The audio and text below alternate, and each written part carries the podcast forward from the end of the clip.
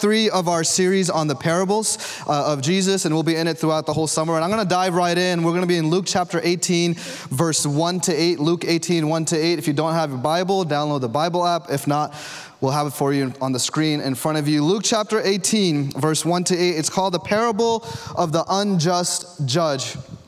Then Jesus told his disciples a parable to show them that they should always pray and not give up. He said, In a certain town there was a judge who neither feared God nor cared what people thought. And there was a widow in that town who kept coming to him with the plea, Grant me justice against my adversary. For some time he refused, but finally he said to himself, even though I don't fear God or care what people think, yet because this widow keeps bothering me, I will see that she gets justice so that she won't eventually come and attack me.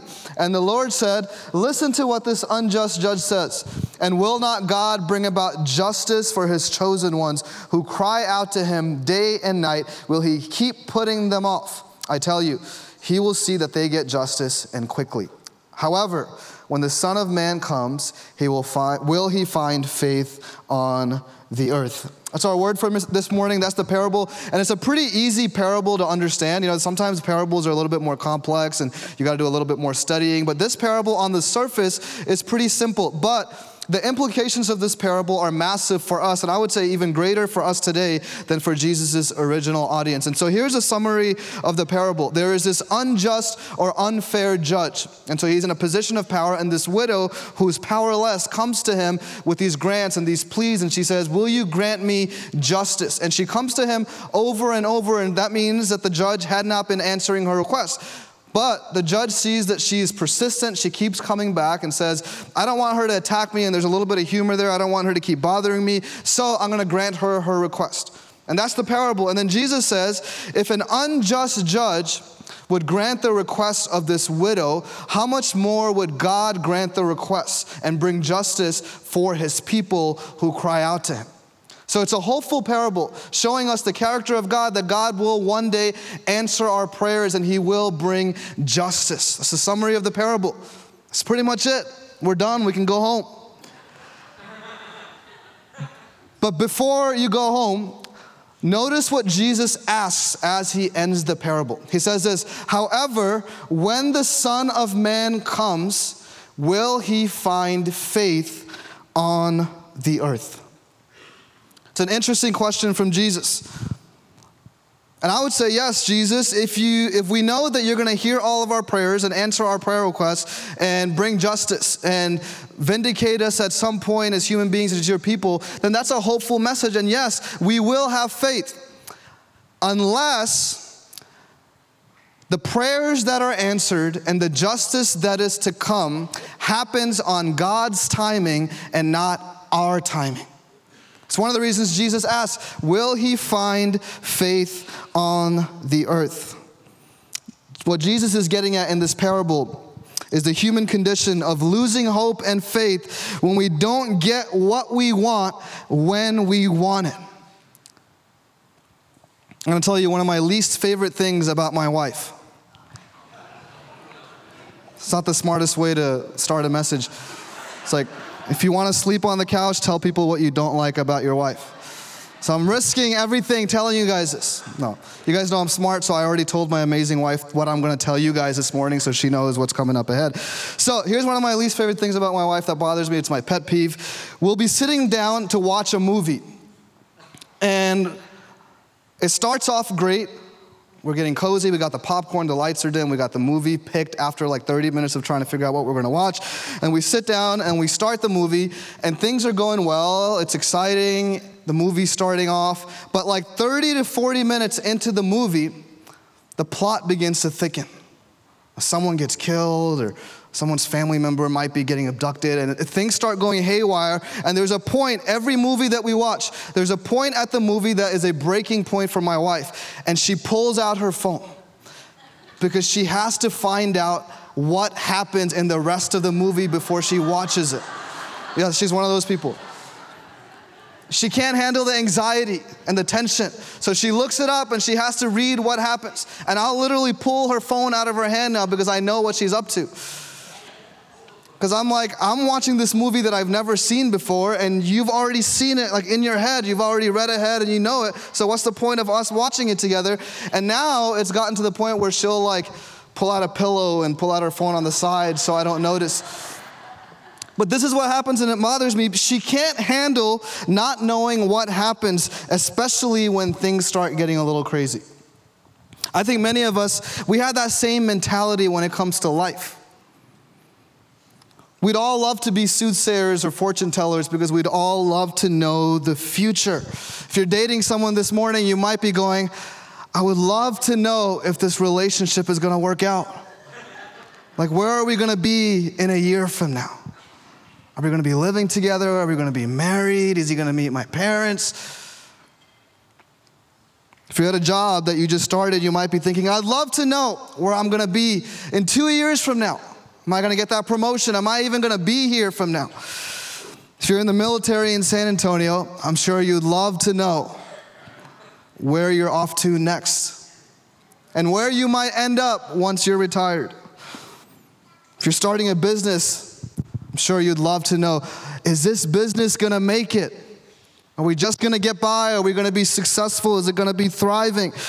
One of the things I'd love to know, and there might be some of you that can relate, I'd love to know how long I would live in this life.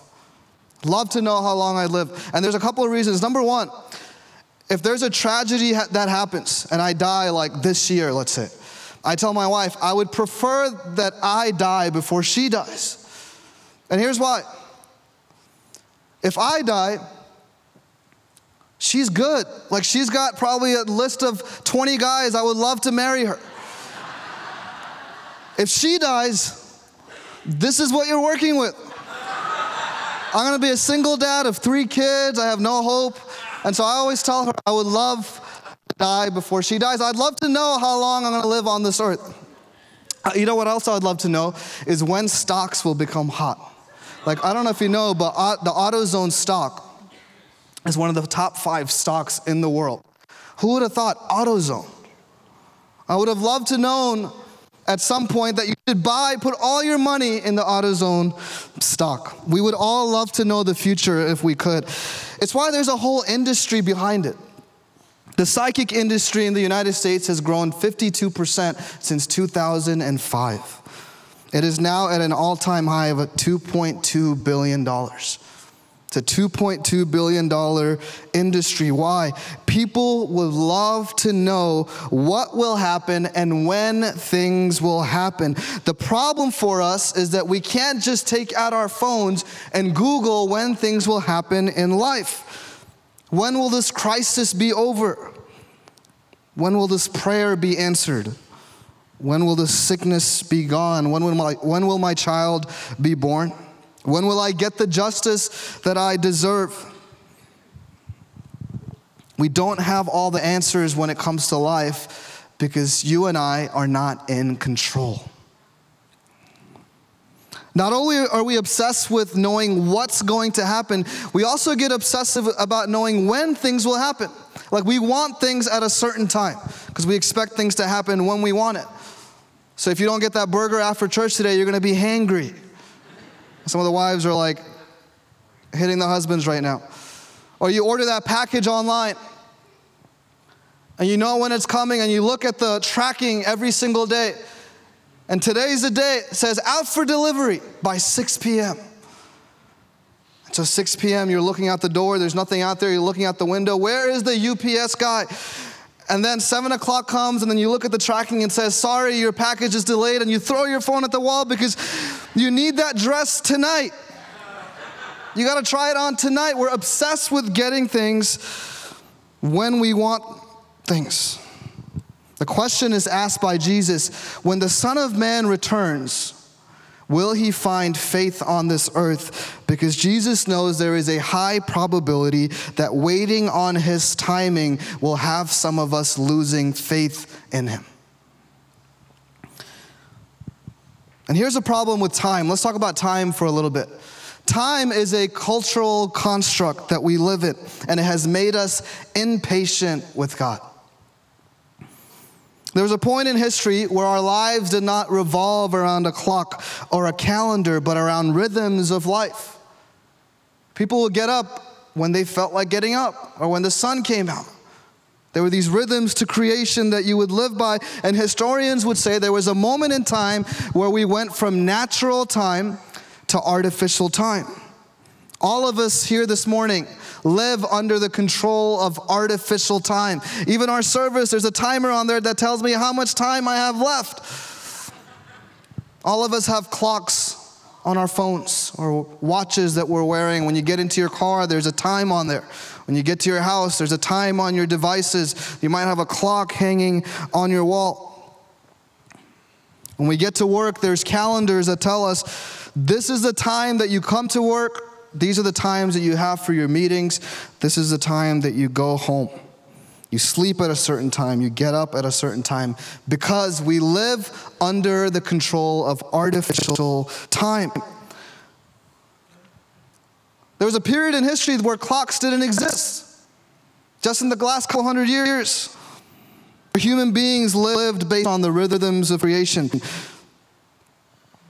where the conversations in the lobby aren't rushed because we got to get to that lunch or that Costco trip. And time has become a commodity for us. It's worth something, right? Your time is valuable. Think about how we use the word time in our language. You might hear, you, you might hear someone say, You're wasting my time. Or I might say, I stopped by a discount tire to fix that flat on my car and I lost two hours of my time.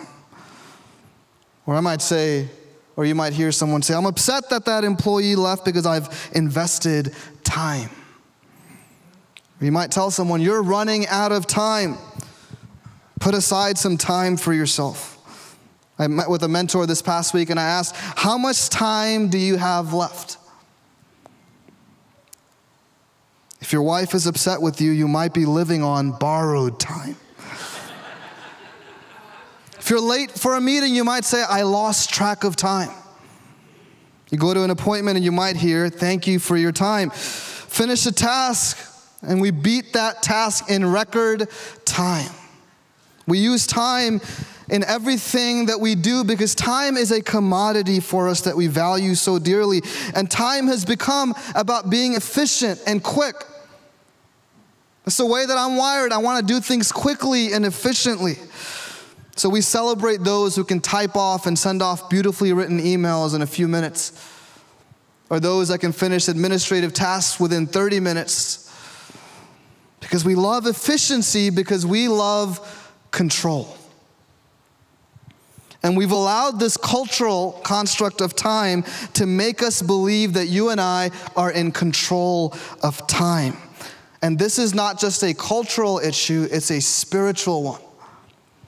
We've become so obsessed with our sense and idea of time that when things don't go our way, we start to believe that God is delayed in his timing. We even start to lose faith in God. God, it doesn't feel like you're on time right now. You're super late. So we ask the same questions When will this crisis be over? Why was this prayer not answered, God? When will this sickness be gone? When will my child be born? When will I get that justice that I deserve? It's why Jesus asks if this unjust judge would answer the prayers of this widow, wouldn't God answer the pleas of his children? But when the Son of Man returns, will he find any faith on this earth? We believe that God might be late at times. So, how do we reconcile our understanding of time and God's understanding of time and the time that He lives in? Here's the first thing that we got to understand all of us are living kind of in an in between when it comes to eternity, or what we might say the now and the not yet. So, the now is everything Jesus has done on the cross to this point in your life, and the not yet is a future time. And in the now, we are recipients of God's grace on the cross but we will also be recipients of the fullness of His grace in the not yet. So now we are recipients of His death on the cross and that He defeated death on the cross. We receive forgiveness for our sins. We're not defined by our good days and our bad days, but by what Jesus did on the cross for us. now we also receive the gift of God's Spirit that indwells within us. Now we are the body of Christ, the church community that confesses all of the above in our faith in Jesus. Now we are empowered to serve and love others. Now we have access to God. We are no longer having to go through prophets or other people, but there is one mediator between man and God, and that is Jesus. That means we have access to God now. That is our hope. It's what we put our faith in now. But our walk with God is not just defined by the now, but also the not yet. The not yet is a hope that we have is that God will one day answer all of our prayers and work all things together for the good of those who love him. In the not yet, we will see that God will one day bring justice to those who are victims, to those who are marginalized, to those who have been hurt, to those who have not had a voice. The hope is that one day God will redeem and restore all things. There's coming a day when there's no more tears, no more pain, no more sorrow, but perfect peace. That's the not yet. So we are recipients of the now, what God has done as we await his future return in the not yet. This is what we call our future, present and future hope, the now and the not yet. So, what do we do with this understanding of time? If we're living in it now, we're recipients of it now, what does it mean for prayers? What does it mean for justice? Do we simply wait, and what does it mean to wait? There was a prophet, his name is Habakkuk. And Habakkuk struggled with this because he knew that God's promise was spoken into existence, but he saw a delay in God's promise. And so he wrestled with this, and here's how he communicates to the people on behalf of God. It says this For it is not yet time for it to come true. And he's talking about the promise of God. The time is coming in a hurry, and it will come true. If you think it is slow in coming, wait for it, for it will happen for sure, and it will not wait. I know, it's one of the most confusing verses when you first read it. Let's break this down real quick. Remember, he's talking about God's promise that is to be fulfilled. The first thing that it says is, For it is not yet time for it to come true. In other words, the time is not right now for God's promise to be fulfilled. Second thing he says is this the time is coming in a hurry and it will come true. So the time is not now, but the time will come. It's a reminder of the promise. The time is not now, the time will come. If you think it is slow in coming, wait for it. I love that it says, if you think it's slow in coming, wait for it. So the time is not now, but the time is coming, and you simply have to wait for it. And here's what he ends with For it will happen for sure, and it will not wait. The promise does not wait. What does this mean for us? It might feel like waiting for you. But your waiting does not mean God is delayed or late because what he has spoken will come to existence and to fruition on his timing. And his timing is never delayed, his timing is always right on time, although you might be waiting. His timing is exactly right because he has spoken it into existence. So, in this life, some prayers won't be answered. In this life, not all of us will get justice if we're victims or marginalized. In this life, some questions may not be answered. And the appointed time for all of that to come to fruition might be the not yet, our future hope. The problem is that we believe our faith at times is contingent on the fulfillment of the promise, but our faith should always be contingent on our confidence and trust that God is who He says He is and will do what He's promised to do at some point that might be out of our control. The time is not now, but it's coming. If you think it's slow, just wait for it. So, where do we go between the now and the not yet? This is going to blow your mind. You just wait for it. In faith. And the waiting that we do as believers in Christ and His promise over our lives is different than just waiting impatiently. When we're waiting, we simply align ourselves with what God is doing. So we keep praying, we keep approaching God, we keep doing what He's called us to do over and over and over, trusting not in the results, but trusting in what He has spoken. And it will come true. I love Max Lucado's illustration that he calls the waiting room. Says this I sit here in the waiting room. The receptionist took my name, recorded my insurance data, and gestured a chair. Please have a seat. We will call you when the doctor is ready. I look around. There's a mother who's holding her sleepy baby. A fellow dressed in a suit thumbs through Time magazine. A woman with a newspaper looks at her watch. She sighs and continues the task of the hour, waiting. It's the waiting room, not the examination room that's down the hall, not the consultation room that's on the other side of the wall. Not the treatment room. Exams, consultations, and treatments all come later. The task at hand in the name is in the name of the room. It is the waiting room. We in the waiting room understand our assignment to simply wait.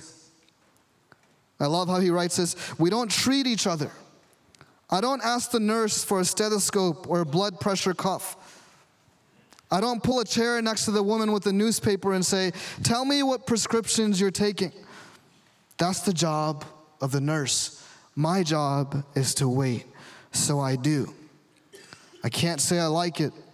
Time in the waiting room moves like the Alaskan glacier. The clock ticks every five minutes, not every second.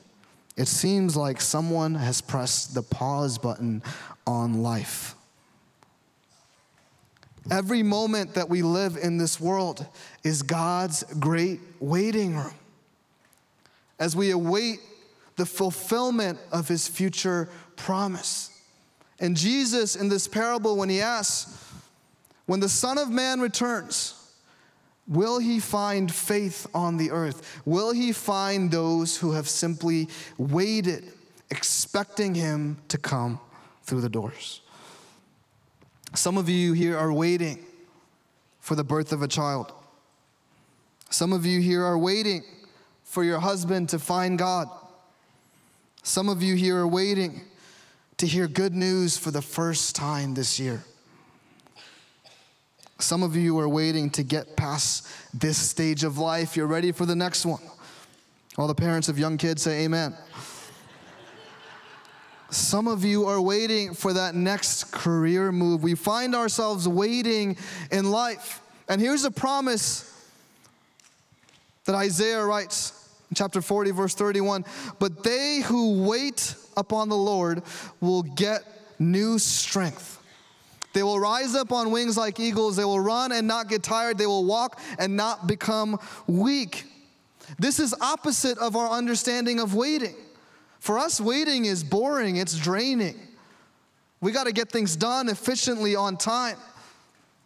The promise is those who wait upon the Lord will get new strength. They will rise up with wings like eagles. They will run and not get tired. They will walk and not become weak.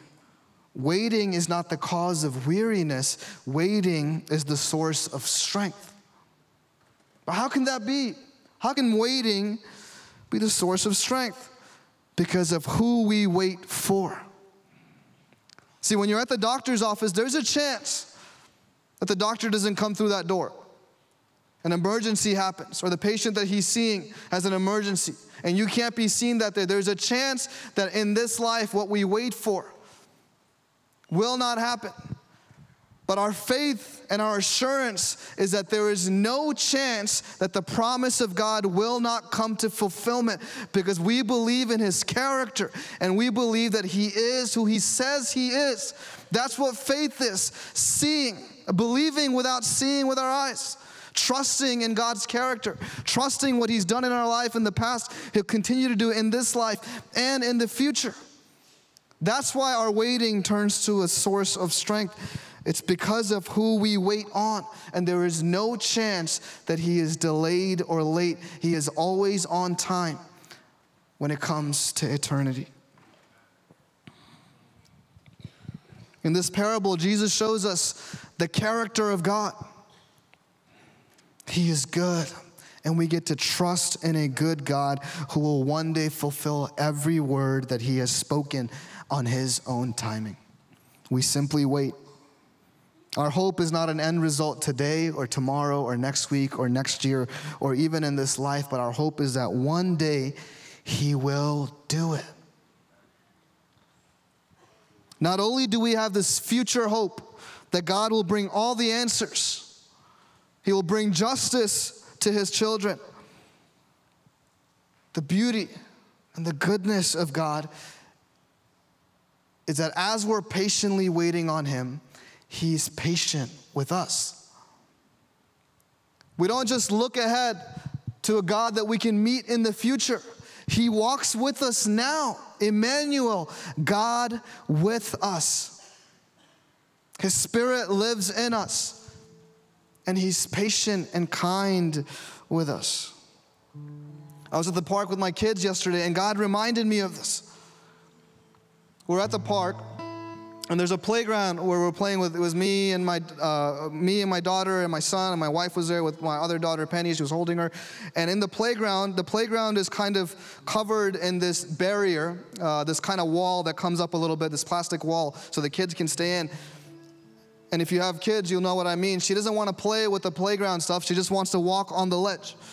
And so, so my daughter Maddie says, "Dad, I want to walk on this ledge." And so she gets up on the ledge and she tries to walk, and then she falls. And then she says, I need your help. She said, Can you help me walk on this ledge?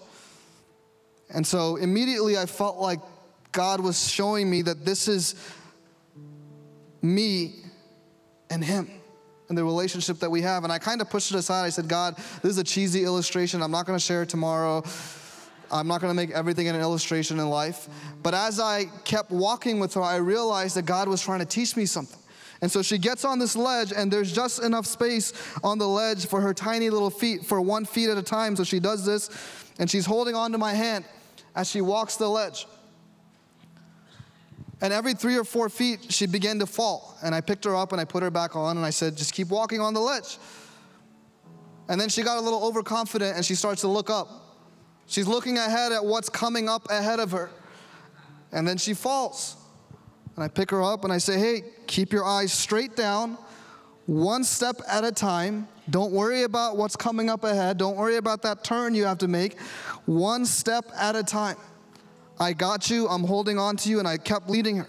And then her mother popped up on the side and she got distracted and fell again. Said, hey, keep your eyes right here. Just over and over, I was just saying the same thing over and over. And she's two and a half years old. She, she, she's having a hard time understanding or listening at times. And so she keeps, at one point, she tried to rush and she thought she could do it. She fell again. Just walking with her patiently, patiently. And God was showing me this is what I do with you. You want to get ahead of schedule. You want to see what's coming up down the road and around the, around the bend. But I'm simply telling you, take one step at a time. Just walk one step at a time. I am with you. And so she comes around. We go around the entire playground. She comes out and she says, ta da, and she's happy. I give her a high five. This is what she wanted to do that day, and she accomplished her task. Her hopes and prayers for that day came to fruition. And then I see my son Ezra. He's on the floor, he's crying. Because he wants to do this, the same thing that his sister is doing. And so here's the thing about Ezra. I've, I've told you guys many times he has Down syndrome, which he means he has an extra copy of his 21st chromosome. And pretty much it means he goes at his own pace and his own timing. And he's had physical therapy, occupational therapy, speech therapy since he was six months old. So when you see him walking around, he didn't just naturally start doing that. There's a lot of work that took place for him to get there. So when he tells me, I say that because when he tells me he wants to walk on this very narrow ledge, I know as his father that it's gonna be real difficult for him. But I said, okay, let's try. And he takes like one or two steps and he falls and he knows he can't do it. He doesn't have balance. He starts to cry. And so I pick him up I take him to the bench and I just hug on him. I just love on him. And I kiss him and I tell him I love you.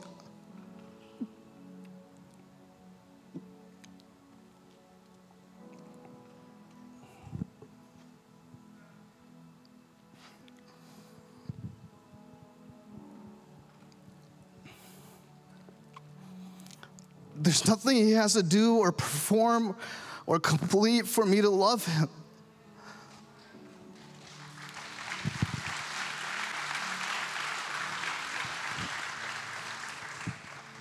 And in this parable, it's what Jesus says if an unjust judge would answer the prayers of this widow, how much more would your Father answer your prayers and bring you justice?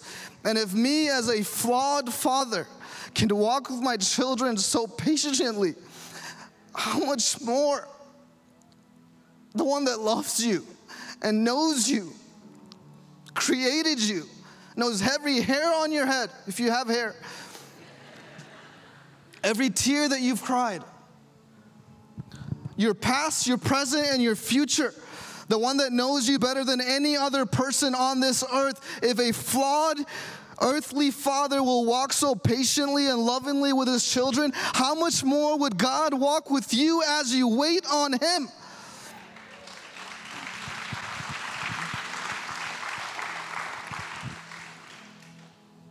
Some of you are like Ezra, you're looking at Maddie and going, How come she got it and I didn't? How come it happened for her and not for me? How come I can't take a few steps? How come her hopes and her dreams and her prayers were answered? How come they have that children and mine keeps passing away? I'll put, put up this picture. I forgot about this picture. And I want to show you this picture. I'm looking a little crusty in there. Just look at Ezra. I wanted to show you this picture, not just because Ezra's cute and I'm cute. I'm just kidding. I wanted to show you this picture because for some of you that are in seasons of crying and waiting and not knowing what's ahead, this is a picture of what is ahead for you perfect peace and joy in the presence of your Father.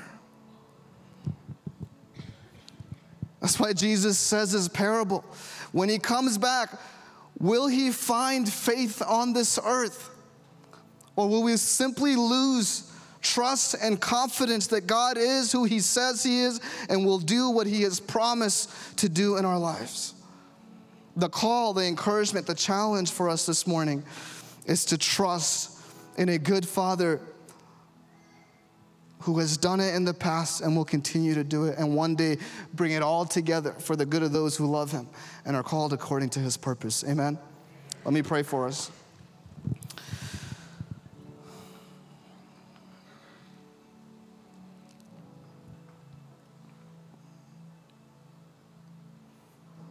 Jesus, we thank you that you know that life can be difficult, that the waiting room of life can be hard to endure, especially when you see other people's names being called and things not happening on our own timing.